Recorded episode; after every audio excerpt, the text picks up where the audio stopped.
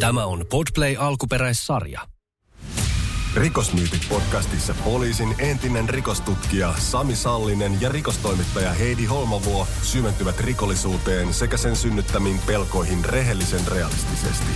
Esiin saattaa nousta seikkoja, jotka eivät ole poliittisesti täysin korrekteja ja vaikeille asioille uskalletaan myös nauraa. Varoitus. Sisältää suoraa puhetta. Jakso kaksi. Tutkinta ja tuomiot. Sami, meillä on tämmöinen aika kunnianhimoinen jakso, jakson tota noin, niin, draamankaari tänään. Meillä on kokonaisuus, jossa pitäisi ruotia sekä kuulustelut, tutkinnat että tuomiot. Selvitäänkö me tästä? No aika iso paketti, mutta totta kai me selvitään. Hei, 60-luvulla poliiseja opastettiin kuulustelemaan niinkin maanläheisesti kuin että kiinni otetulle tarataan viinaa, jotta hän kertoo totuuden. Niin, niin tuota, ajassa on tultu varmaan eteenpäin, mutta mikä sun mielestä kuulusteluissa ja tutkinnassa motivoi? No, se varmaan on aika semmoinen yksilöllinen juttu poliiseille, jos ajattelee, ketkä, ketkä haluaa kuulustella ja ketkä haluaa sitä toimia kenttätehtävistä tai muissa. Niin se, kun se mä yksinkertaistaisin näin, että se mikä on kiinnostunut ihmismielestä, niin se haluaa kuulustella. Mm, kun uusimpien tämmöisten tutkimusten mukaan niin tuntuu, että siinä ei hirveästi motivoi mikään, että vaihtuvuus on suurta ja ei ole tunkua tutkinnan puolelle ja, ja sitten 40 prosenttia rikoksista jätetään ihan vaan suosiolla tutkimatta. Se on ihan järkyttävän suuri määrä. Että kyllähän niin kuin moni asia on muuttunut sitten omien, omien poliisivuosien, parikymmentä vuotta aikaa. Silloin kuulusteltiin eri lailla. Ää, poliisin tietolähteiden kanssa työskentely oli erilaista – tuomioistuin käytäntö oli erilaisia, tutkinta-ajat oli erilaisia. Moni asia on muuttunut. Ää, Immu Ilmeen on varmasti monelle tuttu mies. Hän on entinen jengirikollinen, nykyinen hyvin hauska, uraa tekevä mediapersona ja kirjailija. Hän kertoo seuraavaksi meille, että miten tätä organisaatioa ja toimintaa voi hieman valheellisin keinoin viedä itselle mieluisaan suuntaan. Kuunnellaan Immun tarina tähän väliin. Jotain juttuja jos, jos aiot valehdella siellä oikeudessa, niin kannattaa valehdella todella vähän. Semmoinen on hyvä vale, mikä on niin kuin käytännössä totta. Muutat vaan jonkun ihan pikkujutun, että sä saisit niin kuin toisenlaisen lopputuloksen. Mä voin kertoa tästä vaikka esimerkin. Mä olin ovella ja me raahattiin yhtä palomiestä pois, mikä oli rähissy siellä jo vaikka kuinka monta kertaa. Ja sitten me oltiin, että kyllä nyt lähet. Ja kundi ei narikasta tota, kaivannut narikkalapua, vaan se piti kaivaa häneltä väkisin ja näitä juttuja. Ja sitten mä sanoin, että nyt olisi aika lähteä kotiin, niin hän sanoi mulle, että vie. Mä olin, että selvä, minähän vien sitten. Ja tota, otan kaverin raiveleista kiinni ja lähden viemään. Tuulikaapissa se lyö mua. Mutta kun se on umpijuurinen, niin sen reaktiot on hirveästi jäljessä ja se kajahtaa tuulikapin seinään. Ja siitä mä otan kuristukseen rahan kynnyksen yli. Ja mulla oli vähän semmoinen kusipäinen kollega, että se tallas sen polven yli siitä, kun se jalat menee kynnyksen yli ja sä rahat pihalle ja se taittuu yli. Ja tämä palomies kiljuu syötävä tietenkin. Ja tota, mä olin siinä sitten, että miksi noin teet, hei, come on. Ja toinen levittelee siinä käsiä. No, siinä sä puntaroit sit vaihtoehtoja. Vasikoit sä tämän sun duunikaverin, otat sä omalle kontolle tämän jutun, kumpikaan ei oikein napostellut mua. Ja tota, sitten mä rupesin kehittämään vaihtoehtoista tarinan kulkua ja tota, äh, haalin Lippulillin ja muut poket todistajiksi ja sanon niille, että hei, me oltiin vaan tässä, tässä ei ole ketään muita ollut. Eli jos uhri joskus jonkun silminnäkijän, se ei ole uskottava. Sitten mä rupesin hieroa tätä mun naamaa, kun tää kaikista katumyllyistä paskana tuosta niinku luut lilluu tuosta päällä, niin mun ei tarvitse tätä kauaa hieroa rystysillä, kun se on ihan turvoksissa. Ja silleen mä narikan perästä vähän aikaa jumppasin sitä mun naamaa ja sitten mä olinkin aika turpaa saaneen näköinen. Ja kun poliisi tulee paikalle, mä sanon, että se löi mua naamaa, kattokaa nyt, tää on todella kipeä ja ärtynyt. Ja, ja tota, mä kaaduin tuohon päälle ja se valittaa tuota polvea. Eli sä muutat, lisäät vähän, jätät jotain pois Ja sitten siellä käräjillä lentääkin hyvin toisen näköinen juttu, mitä oikeasti on tapahtunut. No, Immu kertoi tuossa, että jos valehtelee, niin pitää valehdella silleen vähän. Ja, ja, ja hänellä oli hyvin tämmöinen niin kuin lennokas tarina. Niin mitä ajatuksia tämä sinussa vanhana kuulustelijana herättää? No tota, työskentelin puolet mun virkamiesajasta 15 vuodesta huumetoimistossa ja kyllä tottu siellä, että kaikki valehteli siellä asiakkaat. ja se valehtelu on sehän mielenkiintoinen juttu. Me, kaikkihan me valehdellaan. Yhden jenkkitutkimuksen mukaan valehdellaan kaksi isoa valhetta ja paljon valkoisia valheita per päivä, per jokainen. Ja niin totta kai kuulustelussa, jos sä oot rikoksesta epäilty, niin sulla on oikeus valehdella. Todistajana sun on velvollisuus puhua totta tai asianomistajan, mutta rikoksesta epäilty voi valehdella niin paljon kuin haluaa. Tiedetään, tiedetään valehtelijoista aika paljon tai henkilöistä, mitkä valehtelee paljon. Tiedetään, kuinka he käyttäytyy. Tiedetään, että ää, totuutta puhuva kiistää esimerkiksi rikoksen ennen kuin sitä, onko sitä ehditään kysykkään. Ja ää, totuutta puhuva puhuu sujuvammin ja luontevammin. Se tulee enemmän yksityiskohtia ja totuutta puhua myöskin puhuu henkilökohtaisemmin sitä asiasta, käyttää minä-termejä, kun taas valehteleva henkilö yrittää etäännyttää itseensä näistä asioista. Mutta sitten kun on kyseessä ammattirikollinen, mikä on tottunut valehtelemaan, niin se peli on aika erilaista sitten. Äh, kun kuulusteluiden ja kuulustelijoiden taso on äh, jossain määrin ehkä laskenut, niin miten tällaisen ammattirikollisen valehtelun voisi narauttaa? No ilman, että antan liikaa vinkkejä. niin tota, se valehteleminen on aika vaikeaa. Se on, se on työlästä. Sä joudut miettimään koko ajan. Sä mietit kolme asiaa. Että, että, usko, että pelkät kysymystä ja pelkäät, että miten toinen reagoi kysymykseen. Keksikö hyvän vastauksen siihen kysymykseen. Ja sen takia se on aika stressaavaa, mutta – kyllä hyvä valehtelija pystyy rakentamaan sellaisen valheen, että, että se valheen tunnistaminen on myöskin vaikeaa. Samalla tavalla kuin valehteleminen on rankkaa, niin myöskin valehtelemisen tunnistaminen voi olla aika rankkaa silloin, kun mm. sulla on pöydän toisella puolella, sulla on äh, taitaa valehtelija. Mutta kyllä se yleensä sitten, niin poliisityössähän se valehtelu, valehtelu, paljastaa, valehtelu paljastuu muiden kertomusten kautta, tai sitten sulla on sellaisia faktoja, että mitä sä tiedät, että miten, miten asiat on oikeasti tapahtunut. Toihan oli aika nerokas toi Immun tarina siinä mielessä, että se oli hyvin mietitty. Että siihen haalittiin kaikki mahdolliset todistajat omalle puolelle ja, ja valehtelu oli sen verran pientä, että siitä on mahdotonta jäädä kiinni. Joo, ja, joo, ja kyllä tämä siihen rakenteeseen liittyy yleensä. Toki jos porukalla tehdään joku, joku juttu, niin kyllä yhdessä pyritään myöskin sopimaan sitten, että, että näin me kerrotaan, näin tämä tapahtuma meni. Mutta sitten tota, miten kuulustelu sitten on eri että miten se tarina kantaa. Ihminen unohtaa myöskin aika paljon asioita, mitä on sovittu.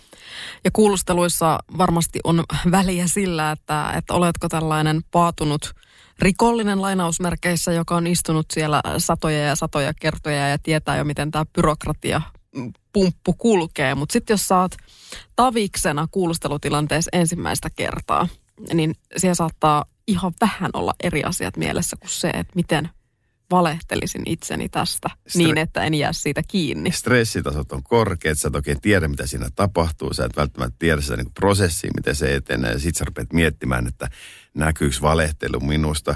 Mutta yhtä lailla myöskin totta puhuvat joskus hermo. Oli ihan samoista syistä, että mitä jos, mitä jos kuulustelija on niin huono, että musta tulee syyllinen, vaikka mä en ole syyllinen. Ja taas syyllinen miettii, että, että mitä jos se kuulustelija on niin hyvä, että, se paljon, että se saa mut kiinni tästä.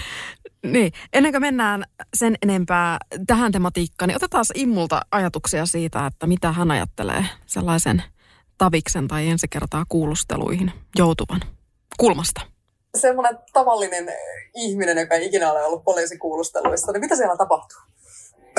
Kyllä tavallinen ihminen on aika kusessa, kun se menee sinne. Se on niin outo tilanne ja se jännittää ihan hirveästi pääsääntöisestihän kun on joku, joku rikosjuttu kyseessä, no tietysti riippuu jutusta, mutta jos, sen, jos sitä vielä yritetään selvittää, niin tilannehan on aina sellainen, että poliisi tietää jonkun jutun, mutta se ei kerro sitä sulle ihan vielä. Sitten se kyselee vähän sulta ensin, että sut saataisiin niin kuin nalkkiin. Semmoinen se yleensä se kuvio on. Ja sitten sä kuulusteltavana yrität niinku haistella, että mikä perkeleen juttu silloin tiedossa, että, se joutuisi nalkkiin. Sitten on niitä tietenkin kaikenlaista semmoista, että hyvä poliisi, paha poliisijuttuja. Ja se on kyllä varmasti Taviksille aika toimiva, koska siellä on aika pulassa. Siellä, mitä mulle nyt tapahtuu, ää, joudunko mä heti vankilaan, ää, mitä mulle tehdään, hakkaaks noin, ää, ää, ajatukset saattaa risteillä. Ja sitten kun sulla on semmoinen poliisi, mikä räksyttää sulle kuin joku raivotautinen koira, ja hetken päästä tulee joku kiva poliisi, mikä onkin sun kaveri, niin siinä voi tulla semmoinen, että hei, tää jeesaa mua. Mutta eihän noi kuviot sitten mihinkään ns paatuneisiin rikollisiin toimi, että toimii muille. Siinä oli immun story ja mielipide siitä, että miltä, miltä kuulustelu hyvä poliisi, paha poliisi, räksyttävä poliisi voi, voi vaikuttaa tavallisen ei niin paatuneen rikollisen näkökulmasta ja, ja sitten, että toimiiko se paatuneelle rikolliselle vai ei, mutta meillä on tässä jaksossa myös toinen haastateltava. Hän on Kale Puonti ja hän on pitkän linjan kuulustelija, tehnyt poliisissa pitkän uran ja hänellä on aika hyvä mielipide siitä, että, että miksi tämän päivän poliisit ei enää osaa kuulustella. Otetaan hänet tähän väliin. Mistä sä ajattelet, että kumpuaa se ajatus, että nykyään ei enää osata tai, tai haluta tai ei ole resursseja kuulustella. Niin, siinä on varmaan ne molemmat, ei osata eikä haluta. Että se, mä nyt tietenkin olen vähän vanhempana ja, ja, ja eläköityneenä rikospoliisina huolissani siitä, että kun nämä nuoret pollarit, valmistuneet pollarit on vähän niin kuin syntynyt kännykkäsylissä ja, ja, ja tota, eikä osata keskustella ja ylipäätänsä puhua kenenkään kanssa kunnolla. Että kyllähän poliisikoulutuksessa pitäisi siihen kuulusteluun muuta kuin siihen tekniikkaan, siihen, siihen pitäisi niin kiinnittää isompaa huomiota, että ei ne ole kuulusteluja, että sä omassa työpisteessäsi teet valmiiksi ne kysymykset ja katot koko ajan siihen läppäriin, että katso edes siihen kuulusteltavaan. Ja sitten ihan sama, mitä se vastaa se ihminen, niin sä ymmärrä, että nyt se vastasi jotenkin sillä tavalla, että tähän pitäisi heittää joku jatkokysymys. Sä et osaa tehdä sitä jatkokysymystä, koska sua oikeasti ei välttämättä kiinnosta.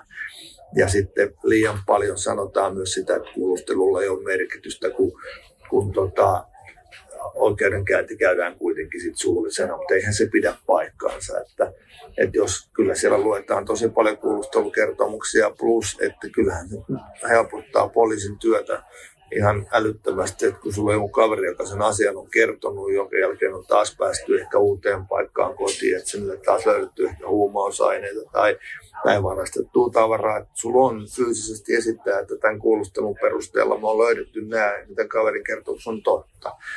Että kyllähän se on, se on selvä asia, että kuulustelukoulutus on meillä, ei ole, ei ole yksin minun mielipiteeni, niin se on meillä vähän niin kuin lapsen kengissä sitä, ja sen merkitystä on vähätellään ihan liian paljon. Kyllä, kyllä niin kuin se kaveri, joka on hommat selvittänyt, niin, niin, tai se poliisi, joka on saanut sen kuulustaltamaan puhumaan juttuunsa, niin kyllä se vielä on aika kurko tuolla niin poliisien keskuudessa.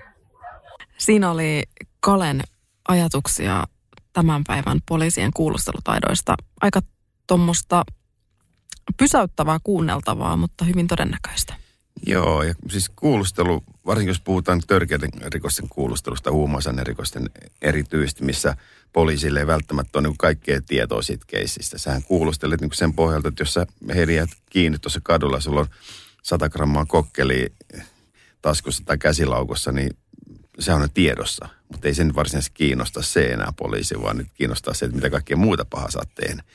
Joten se lähdet silloin kuulusteluihin aika vajailla tiedoilla – ja sillä, että vajalla tiedolla kuulustelu, niin silloin se kuulustelu useasti on, on aika tämmöinen neuvottelunomainen tilanne, perinteinen neuvottelu. Pöydän ääressä on kaksi eri intressiä. Toinen haluaa paljastaa rikoksen, toinen peittää sen. Ja sitten vuorovaikutuksen keinoihin sä rupeat niin ratkoa sitä. Katsoa, miten kemiat toimii ja miten niin asia etenee ja miten ylipäätään saat toisen puhumaan. Ja nyt sitten, nyt sitten versus se, että jos me kuulustellaan vaan teknisesti kysymys-vastaus – se on aika erilainen tilanne. Ja se on huol- siis todella huolestuttava suunta, mutta, mutta tota noin, niin jos tarkkailee ihan ketä tahansa nuorisoa tänä päivänä, niin eihän, eihän he kommunikoi enää puhumalla toistensa kanssa, eihän ne soita enää kellekään. Kaikkihan tapahtuu viestin välityksellä. Niin se vaatisi ihan älyttömän paljon siltä oppilaitokselta, että nämä ihmiset, jotka joutuu tekemään tämän tyylistä työtä, niin oppisi siihen vuorovaikutukseen. Et mä luulen, että tämän päivän koulujärjestelmä ei ole vielä tämän hetken nuorison mukana siinä mielessä, että aloitettaisiin ihan siitä, että nosta katseesi sieltä tietokoneelta, katso silmiin ja kuuntele ja ole herkillä ja aisti ja vaisti. Joo, siis kyllähän niin kuin ylipäätäänkin niin kuin tässä yhteiskunnassa, niin kyllähän me ollaan semmoinen vuorovaikutus kadottamassa siltä osin, että, että kuinka moni on tietoisesti läsnä jossakin tärkeässäkin vuorovaikutustilanteessa ylipäätäänkään. Ja jos et sä pysty poliisityössä tekemään sitä, niin kyllä sä kadotat aika paljon informaatiota, koska kaikkihan perustuu siihen, että miten paljon tietoa sulla on ja miten paljon, siis sehän voi olla väärääkin tietoa. Tiedät, että asiakas valehtelee, ei silloin väliä. Mutta siinä vaiheessa, kun tieto loppuu, niin siinä vaiheessa loppuu, tai vuorovaikutus pysähtyy, niin siinä vaiheessa loppuu eväät. Mm.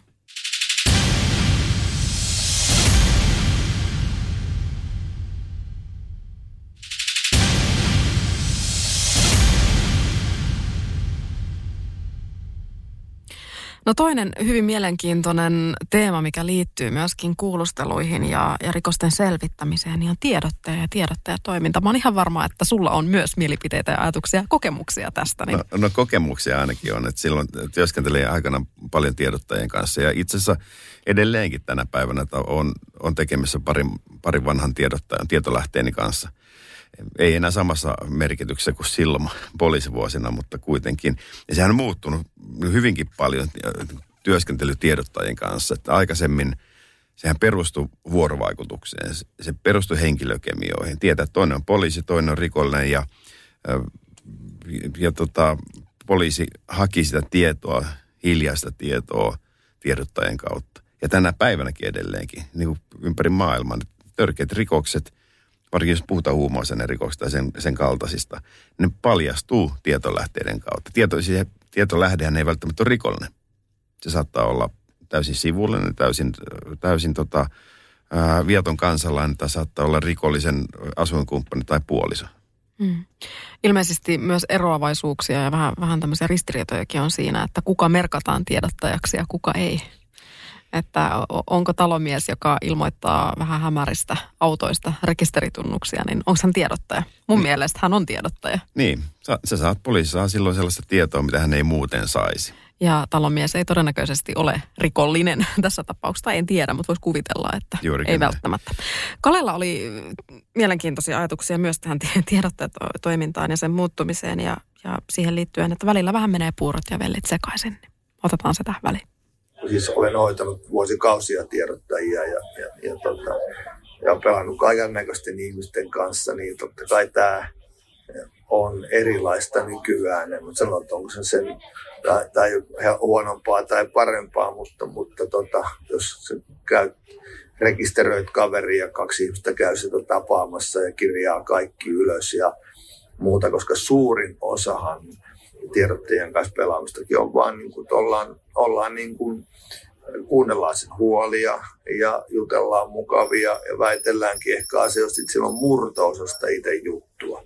Ja jos sä aina meet sillä mielellä sinne kaksi kaveria, että kuuntelen, että olisiko se johonkin juttuun kerrottavaa ja sitten sä maksat siitä rahaa, niin, niin tota, se ei mun mielestä ihan oikea tie, että et, et, et kun sitten se totta kai me, siellähän paljon maksetaan siitä, mitä poliisi sitten selvittää, saa takavarikkoon tavaraa tai huumausaine tai muuta.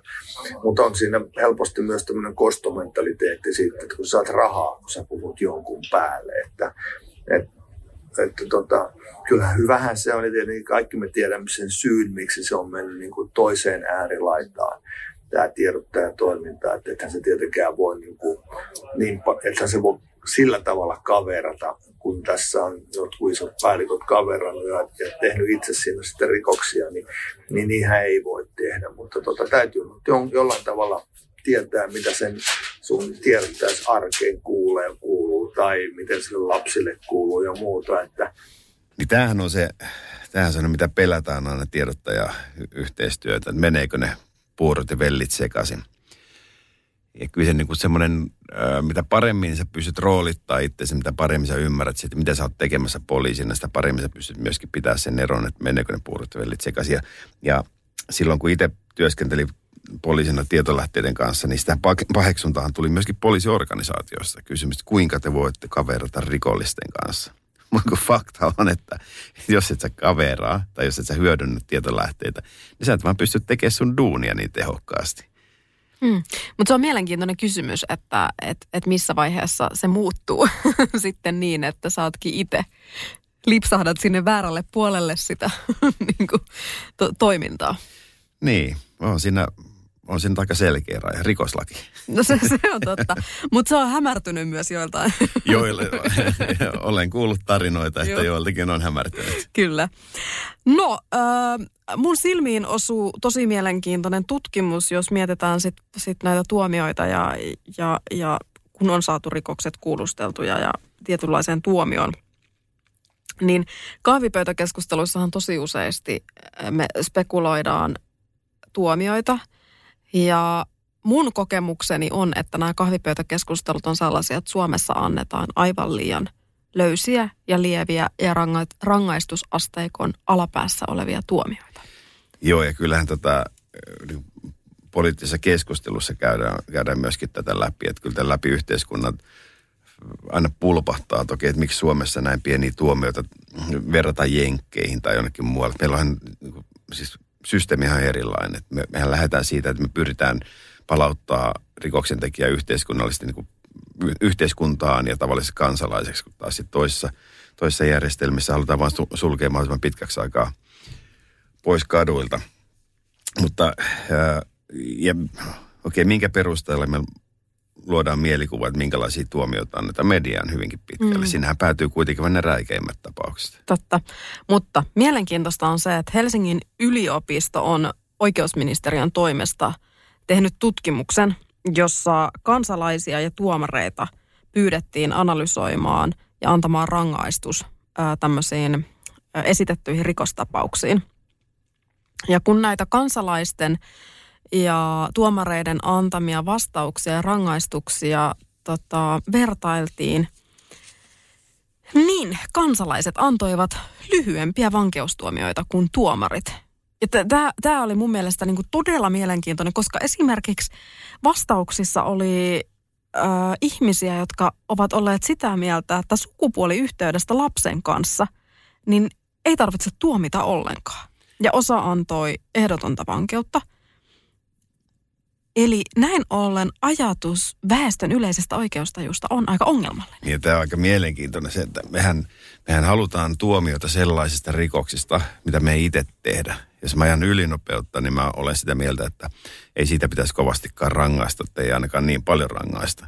Ja taas vastaavasti sitten teot, mitkä ylittää mun oman norma- moraalikäsityksen tai normitoiminnan, ja niistä pitäisi tulla tuomiota. Toi niin kuin lapsen, lapsen seksuaalinen hyväksikäyttö on aika Mua kiinnostaisi ti- tietää, että ketkä on se marginaalinen osuus, joka on vastannut, ettei niitä tarvitse rangaista.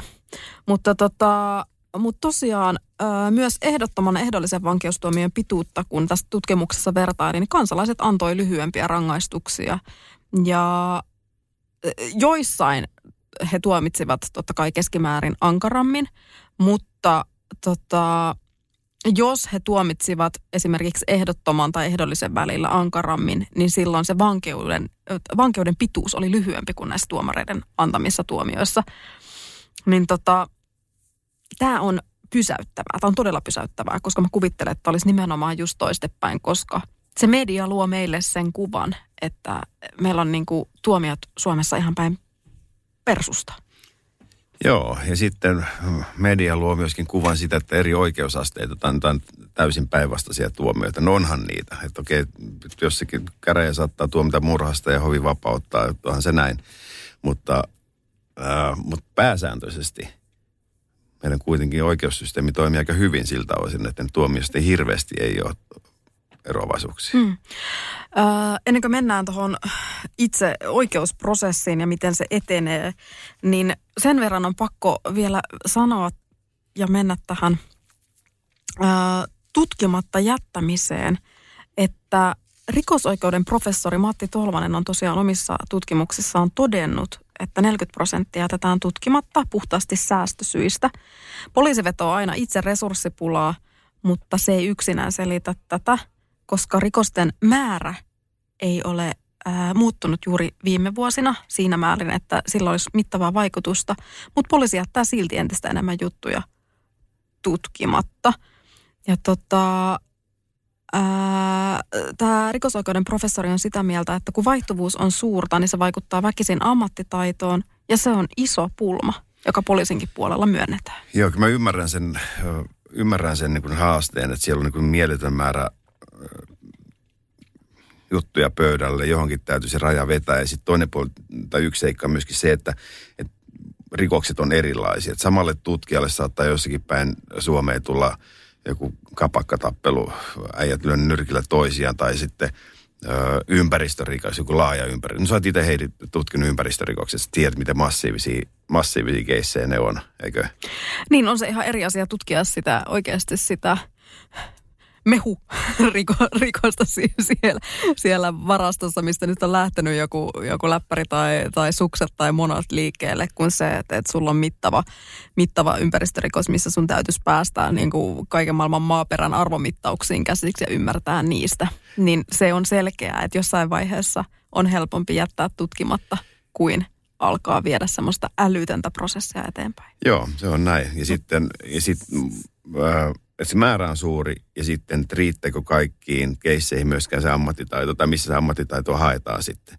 Niin kyllä se asettaa haasteita ja sehän näkyy myöskin tutkinta-ajoissa. Tutkinta-ajot on venynyt ja yksittäisen kansalaisen näkövinkkelissä on aika haastavaa. Hmm. Että sulla on rikos joku, vaikka joku vainoamiskeissi, mikä ottaa niin sun psyykkeen päälle rankasti teet sitä rikosilmoituksen, niin silloin kestää vuosia niin kuka ottaa sen keissin käteen. Sua vainotaan koko ajan sen aikaa. Ja sen jälkeen se jännittää vielä, että meneekö se koskaan käräjille ja tuleeko sieltä käräjistä tuomio, ottaako syyttäjä se asia eteenpäin vietäväksi. Käsittelyajoista ö, on 2018 esimerkiksi pahoinpitelyn käsittelyaika on ollut 15 kuukautta. Nyt 2021 se on jo 20 kuukautta. Raiskauksissa käsittelyaika on ollut 18 kuukautta, nyt se on 23 kuukautta. Ja lapsiin kohdistuvissa seksuaalirikoksissa 18 kuukautta on noussut 24 kuukauteen. Ja syyttäjäthän on aika yleisesti ollut viime aikoina sitä mieltä, että tutkinnan taso ei ole sitä, mitä sen enää monessa tapauksessa pitäisi olla. Ja se johtaa taas siihen, että syyttäjä joutuu pyytämään lisätutkintaa. Ja sehän vaikuttaa väkisin näihin tutkinta-aikoihin. Joo, ja se tässä tullaan taas takaisin kuulusteluun. Mikä sen kuulustelun merkitys on, kun meillä on suullinen käsittely, ja jos ei sitä hyvää kuulustelua ole siellä pohjalla, niin tarina ehtii muuttua, ja oma muistikuvat saattaa muuttua siinä 15-20 kuukaudessa aika paljon. Ihminen ei vaan kerta kaikkiaan muista asioita samalla tavalla kuin tuoreeltaan. Ja sehän vääristää koko sitä prosessia. No, sittenhän meillä on tämmöinen oikeusvaltio, missä meillä on, meillä on tietynlaiset prosessit siitä, miten rikosasia etenee. Ja, ja tästäkin on monenmoista ö, juttua ja kommenttia ja ajatusta. Mutta, mutta ennen kuin juttu menee edes syyttäjälle, niin, niin poliisihan ensin tekee omat toimenpiteensä ja päättää, että viedäänkö juttua syyttäjälle ja, ja mitä sen jälkeen tapahtuu. Ää, sä olit löytänyt jonkun tutkimuksen siitä, että kuinka paljon tuomiot muuttuu esimerkiksi käräjäoikeuden ja hovin välissä. Joo, sitä 2017 löytyi, löytyi tilasto, että 25 pinnaa keisseistä muuttuu. Ja tänä päivänä tilanne on erilainen. Mä juttelin juuri vähän aikaa sitten rikosasianajajan kanssa, joka sanoi, että aika harva tuomio mitenkään niin kuin radikaalisti muuttuu enää hovissa. Että totta kai on todistustaakka ja jos sinne hoviin tuodaan paljon todisteita tai todistajia lisää, niin sittenhän asiaa pitää tarkastella uusiksi. Mutta mut hän sanoi, että, että aika vähän ne loppupelissä enää muuttuu. Joo, prosessin näkövinkkelistä tuossa on ero, että onko, puhutaanko käräjäoikeudesta vai hovioikeudesta vai Joo. korkeimmasta, koska käräjähän tulee, niin kuin haaste onko sen sama, mikä on siellä poliisitutkinnassa, sitten tulee massana keissejä, Ja kun taas hoviin tulee suhteellisen vähemmän ja sitä, se valmisteluprosessi on myöskin erilainen. Eli siellä perehdytään eri lailla siihen keissiin. Ja sen takia ne muutokset, mitkä tulee, näkyy nimenomaan tässä näin. Että et puhutaanko me valtavasta massasta, mikä vaan pakko vaan pyörittää sen koneistelun läpi.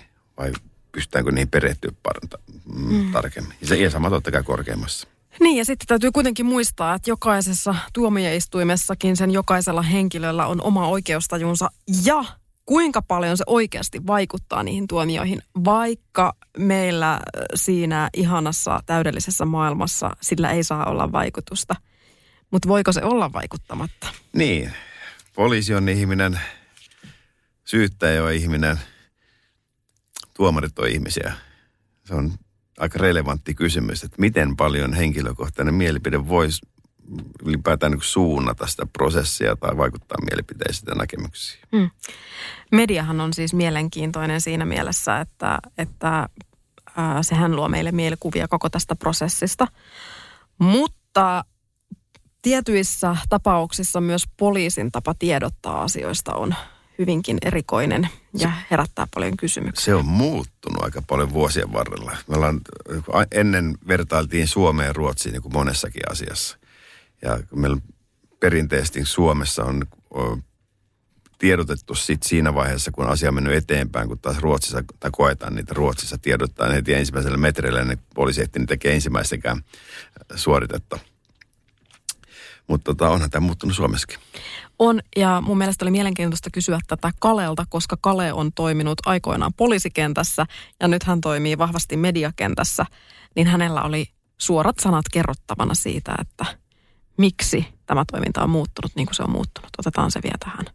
Ihmetyttää, että, että sieltä annetaan lyhyt tiedote kaikille ja sen jälkeen siellä on puhelinnumero, johon vastaa, jos vastaa, niin tiedottaja, joka ei ole ikinä kuullutkaan koko keissistä mitään.